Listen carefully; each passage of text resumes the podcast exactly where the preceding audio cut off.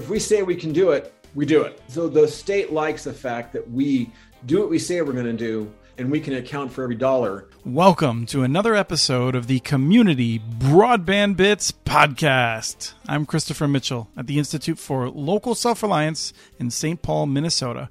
Today I'm speaking with Bob Marshall, the general manager of Plumas-Sierra Rural Electric Cooperative and also the Plumas-Sierra Telecommunications Company, which is uh, the, uh, the subsidiary of the electric co op. Welcome to the show. Thanks. It's great to be here. I'm I'm very excited to to talk with you. I just uh, we we touched base um, earlier this week for the first time. Um, although I was a little bit familiar with uh, some of the work that you've already done that we'll touch on. And the thing that I loved was you you just immediately were saying that um, you know when it comes to California, you're pretty much interested in your co-op and ANZA in terms of what they're doing for broadband. When you know you and I are, are very much on the same page in terms of that um, that love of the co-ops. And let me just ask you, where did that come from? Um, it's it's funny. California has so few electric co-ops. I had heard about them once at Berkeley. That's it, once. And I was working at a municipal utility, Palo Alto, and someone had said there was a job up here, and applied for it. We drove over a certain pass and said, "Oh my God, humans live here." there wasn't any jobs at the time, um, for you know it's it's it's sparse but beautiful. And i read a book called the next greatest thing. It was the 50 year anniversary of the co-op movement. And i actually it's a coffee table book and i cried in it. It was just like this this is how humans should do stuff. And just so i got the job as member services director um, which is a broad portfolio of everything nobody else wants energy services et cetera and then ended up being a hey that's a satellite dish. You want to be involved? And i volunteered and it ended up eventually i became manager after some interesting years. Um, so it really was just the model of the co-op model of we can do it.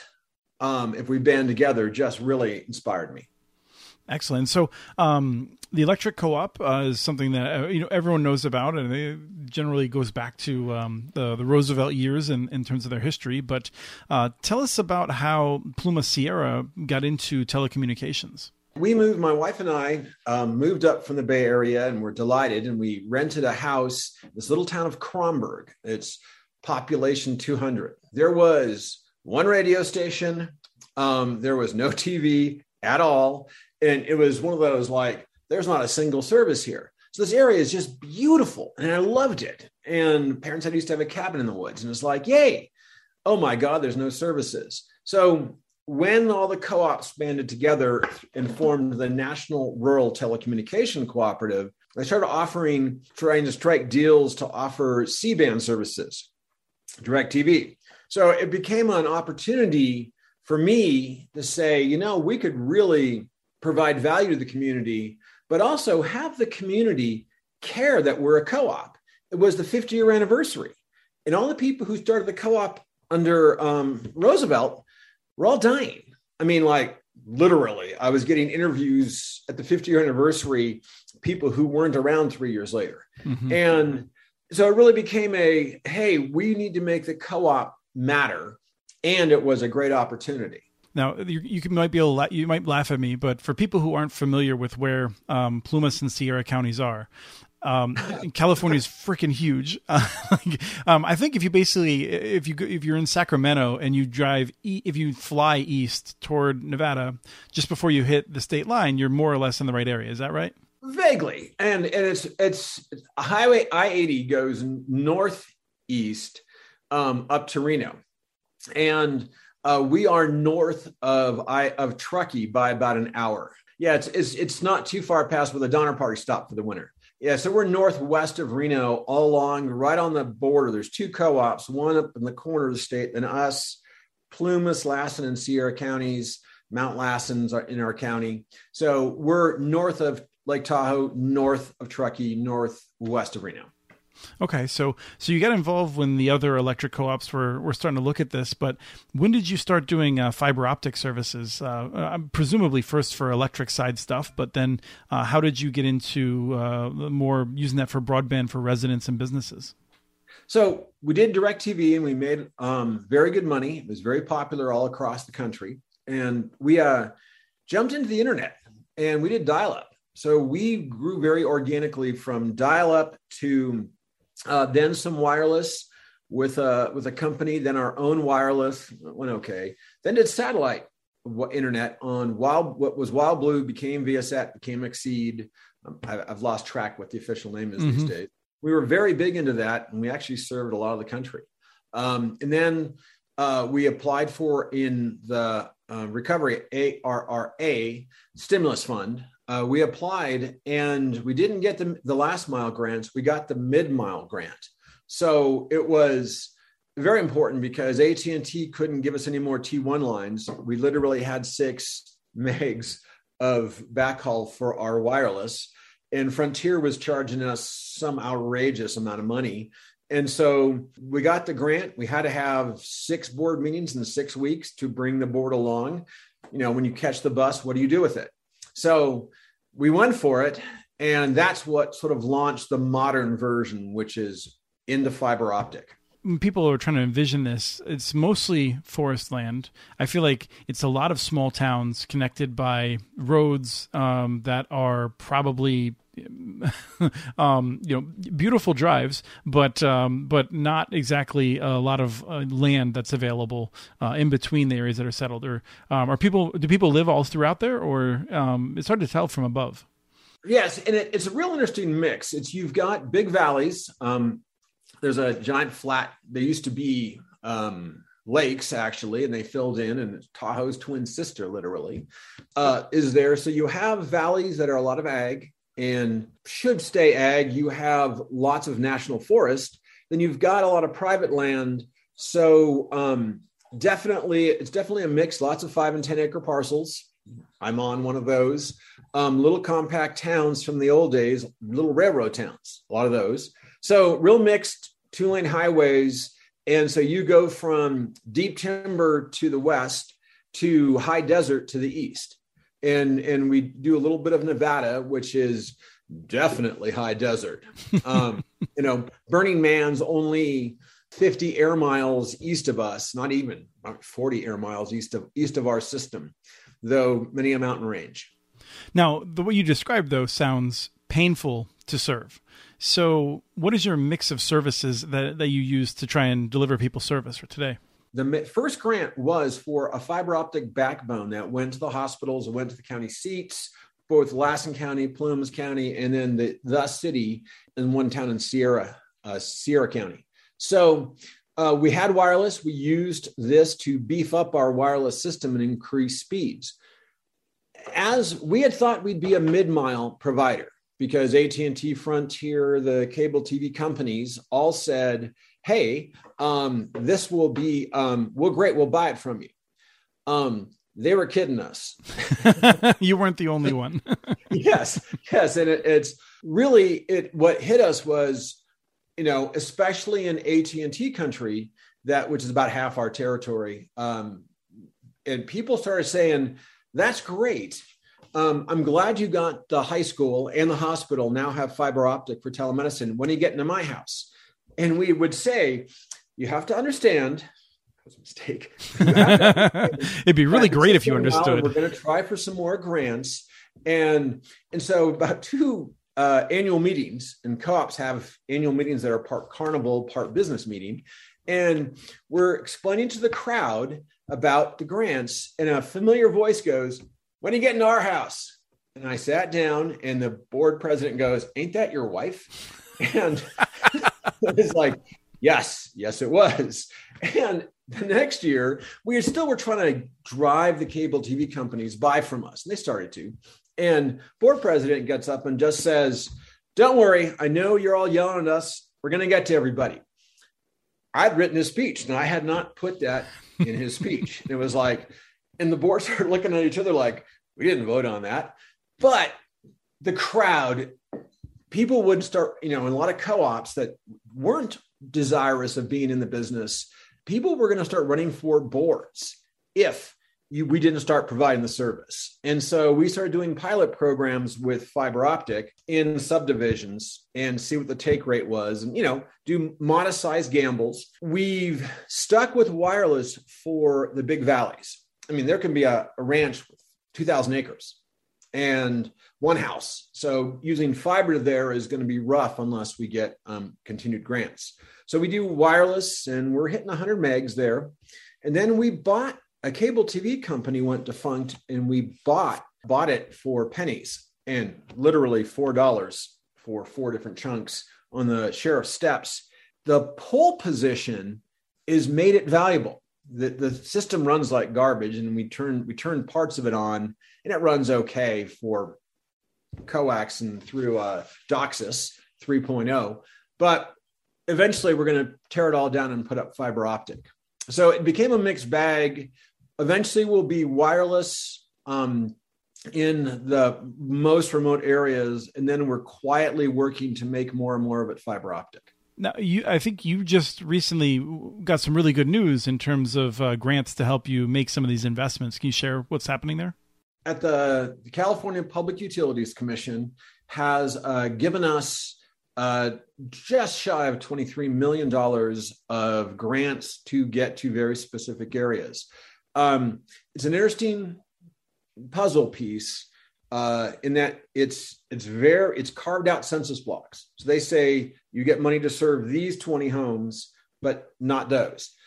And it's interesting the CPUC is tired of being yelled at by people who are bypassed because other um, recipients will go to the grant recipients only. And then they don't bother serving the people who they went down the street. Mm-hmm. And the CPUC seems to like what we're doing because we usually come in under budget um, we, you know, when we say we're going to do something, we're going to do something. The board of directors is, are you going to meet the deadline? So, you know, and I think the agencies, state and federal, are all sick of give me the money in RDOF, for example. Oh, I have no idea how I'm going to serve there.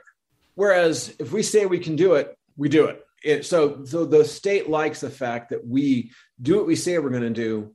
And same with ANZA, the other co op down south in broadband ANZA's the same way. ANZA does what it says it's going to do, you know, and we can account for every dollar because I can still account for the original construction in 37. You know, right. have extremely good bookkeeping because if you don't, when you take federal money and you're an electric co-op, people get grumpy if you didn't do what you said. they get grumpy and they send out people that have handcuffs, right? yes, exactly. Our first our, our first general manager in 38 had that problem. Oh. So lesson learned. Now, yes. Correct me if I'm wrong. I think the the California program works. It's not like they just like, oh, it's going to cost you ten thousand dollars to do this home. You know, here's seventy five hundred dollars. You cover the rest. Their their grants, I think, are hundred percent of the cost for the areas that they're targeting. Is that right? Am I wrong with that? For the current grants, uh, previous grants, they were a mixed bag. We got some in 2019 for construction in 2020 that were um, mostly 90 and a few hundred percenters. So we put up some of our own funds to match it. Um, a grant last year, and then these are all at 100%. Right, but then it, then you have to put in your own money then to connect those others who are not part of that uh, the layout plan or the in the area that they're served. Yeah, and we and we do that, and uh, and this electric utility, uh, we both will invest for the five year payback. You have to get a fast turnaround with telecom, but also for electric, um, electric will build um, uh, SCADA control lines. They'll put 72 count down to a substation, and we'll route it appropriately and loop it if we can, and then rent to the subsidiary, who then sells to the customers and that way it helps with capital. Um, the rural utility service is okay with that as long as its primary function is electric. But electric loves to upgrade and run a modern grid, but you just can't invest millions and not raise rates. So renting out the surplus capacity to the subsidiary is a way to make the electric utility whole and get to the rest of our member owners who aren't on the grant. Sometimes it's just a matter of, you know, well, how come I got to pay 300 bucks and that guy got 99 well the grant paid for him and no one's paying for you you got to mm-hmm. you know hook up so so it's a hybrid um, and it works it's been working our biggest concern really is um, enough manpower to get the job done without hiring so many people that we have to lay them off when we're done yeah the classic um, i think it was the guinea pig moving through the snake problem Um, some people don't like that visual. I, have gotten comments on that. it's okay. I have a, quite a dark sense of humor, so I think it's great.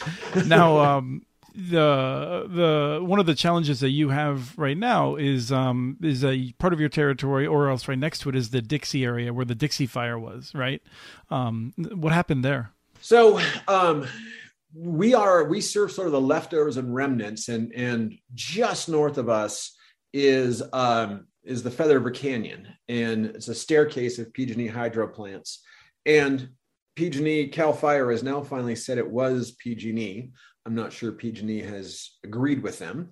Um, it burned. It uh, it crossed the Sierra. It ended up being from one end to the other end, which is pretty. Apparently, there's only been two fires, and Caldor Fire was the other one in history that ever made it over the top. It burned through several communities. Greenville, Canyon Dam, Indian Falls, especially, all took a real beating. Um, and then it burned in and around um, the northern part of our county as well, like Almanor, Chester, Westwood. It burned around them, so they're able to save the towns. Fire burned, and we had something else called the Beckwourth complex that knocked down our system our, our, for a week um, on a whole chunk of our system. The Dixie fire burned through our lines, but pretty minor compared to the towns town of Greenville, for example. So an awful lot of infrastructure burned down, and uh, um, what we're seeing is that an awful, awful lot of people moved away, and they evacuated. Mm-hmm. And without broadband, looks like there's a real concern that um, we'll never be able to attract people back to that region. Um, some of the resort towns, yes, but again, resort towns, you have service economy jobs, and you know there's both an opportunity and a problem with in the recovery from the Dixie Fire. One of the things that uh, I had originally said to you was I understand that uh, most things are going underground, and you said underground is not a help in some of these cases um, because the fire actually destroyed some of the underground stuff as well. For me, undergrounding uh, that's a bit of a nuance there. So when PG&E is going back, they are undergrounding along like Highway 89, um, obscure highway that in its, but it's built into the crust of the earth. Mm-hmm. I mean, this is interesting digging, and it's in granite a lot of times. So, um, or else there's just you know chunks of granite in the middle of your ditch uh, that don't have a bottom. Um, the mantle, I guess. So the problem is, is that gets wet down there. yeah. Um, so the problem you've got is that on you know PG&E is digging this insanely expensive ditch. And what they say, well, you say, "Hi, we'd like to join you." They say, "Great, this is going to be about 100, you know, 60 bucks a foot, so we'll split it with you." Right. that's that's always the question. Is like, do you have the um the extra costs or half of the costs? Right, and that's the thing, and and uh, that's a political issue. So from that side of it, if it's undergrounding everybody, there's lots of people in. That's not a, a bad situation, or if you're on the valley floor in uh, Indian Valley, which is what Greenville's in that burned, once you're in the valley, it's dirt and it's not bad digging. So the problem is, you know, when PG&E is building overhead, that it's an opportunity. It's not a fast opportunity, but you can follow their poles and go. And so it's really finding a good path to this community, um, these communities, and uh, and building cost effectively to them, or having someone else build to them, and then we do last mile. That's going to be the real challenge up there. Well, correct me if I'm wrong. Maybe it wasn't you. Maybe it was someone else who told me. My understanding was some of the stuff in conduit burned under the fires. Like being underground didn't help at all. haven't heard. That wasn't me. Have not heard. Well, then maybe I dreamed it. Maybe we shouldn't be spreading yeah. rumors. well, the problem is, I mean, it's Frontier plays it. You know, the big guys play it close to the chest and I had thought in the canyon, it's it's quite possible in town because they did underground in Greenville, and some of that conduit may have, you know, especially the weak point junction boxes. Mm-hmm. You know, stick six inches up, up in the air and was hot enough, you're going to be melting. You might be okay with the runs that are 18 inches down, but you're not going to be okay at the junction boxes. So was it wasn't me. For me, underground is better, and it's you know we would have been very happy if we had undergrounded our original ARRA grant. Back when labor was more affordable. yes, yes. Well, and it's like, but the problem with with grants, the other thing you get into though is that NEPA and CEQA. Right. And it's when we took the grant, we are going through several hundred miles of, know, a few hundred miles of Forest Service, roughly speaking. And the selling point, we got a Cat X categorical exclusion that was no no shovel needs to hit the ground for us to attach to our poles that run through the Forest Service, and that let us make the deadlines. And so overhead's fast. Overhead doesn't disturb the soil. You don't need NEPA and CEQA usually. And so, yay, you can go fast. And that's the same problem we're having staring at um, uh, North Plumas County. Overhead's fast, uh, underground safer, and more expensive.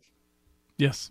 The other thing that uh, I feel like you may have hit the jackpot a little bit on is it looks like as California is putting billions of dollars into middle mile, you seem to be in a priority area for one of the runs. Uh, how does that inter- interfa- interface with uh, your work? The, the giant if we love the map. Now, our one of our our brothers is not as happy with the map because they're they're duplicating a bit. But this would the middle mile project is project number two, which Highway 36, which would connect to the end of our fiber optic line and then run along 36 into the burned areas of the Dixie Fire towns of Westwood and Chester, run then run down to Red Bluff in the Central Valley and I-5, which would be the main. I hate to call it the internet because that's technically not it, but there's multiple big carriers on I-5. So that would greatly help us. Um, and especially if, you know, the problem is with big maps and big round buffers is hmm. you can't quite see how far down it goes. It's like, does that stop the end of the lake or does that go into the, into the burned communities? So we have questions and we are working with um, various entities that are just getting their feet underneath them to find out when and so that's a real puzzler at the moment. Uh, it's very, very hard to get into these areas because they're doing road repair and tree removal, and it's it's kind of brutal. And we have our own projects, so we're trying to figure out how can we leverage what the state is doing. What's on paper looks great, and will they do it in a fast enough manner? Is kind of the biggest question. And then can we finish building from the burned areas south and make a ring? Because again, geography is everything in the Sierra. And it's, you know, where the railroads are, are where, where they are because they could, you know, make, get a pass. I mean, it's a, uh, it's, it's, can we make a ring? And that'd be very valuable for us. Because again, we've, we've had four major fires in two years. Unfortunately, uh, you can expect that there will be more on the way. And uh, yes, a ring would be great. The other thing is, I do sort of wonder. Um, they're not doing it in the United States yet in any sort of scale, but I I feel like a relationship with Starlink might be useful to be able to turn on satellite in the low Earth orbit backhaul in the event of a, of a disaster like that uh, to try to give you a little bit of an escape valve temporarily. Interesting. I hadn't thought of them as a as a backhaul option. Interesting. Um, we did lots. You know, satellite's an interesting game. We had a lot of experience with Wild Blue, which ran great in the early going and we went all in exactly when we shouldn't have. when, uh, Timing is everything. Yeah, it had chip issues, and we expanded right when the wrong time. But problem with satellite is still always a fundamental. What you put up in the sky is what you get, and there's no fixing it. There's mm-hmm. no adjust. You know, whatever whatever you did when it was on the bird on the rocket, there it is. And you know what is good service now. Um, you know, we're going to go from a 50 by 10 package as a base package to 100 by 20, which we have a little higher package, to 250 by 100. And it's you can't do that with satellite. And the other issue with satellite is always the more you load it up, the more you're doing a shared resource. Where mm-hmm. with fiber, you know, did we say 10 gig cards? We meant 100 gig cards. You know, mm-hmm. all you got to do is change the cards out and you're off to the races. Yep. Yeah, well, um, I definitely don't think that with the kind of usage you're talking about, you'd be able to to do it every day, but in the event of an emergency, I um, I feel like uh, anyway. I, I have I've talked with some of the folks from Starlink, and I know that they've tried to help emergency responders in emergencies uh, with that. Um, the fact that they can drop you know a few hundred megabits um, on places at low latency now, and um, you know uh, anyway, it's just something I thought I'd throw out there and see if it cross your your radar screen.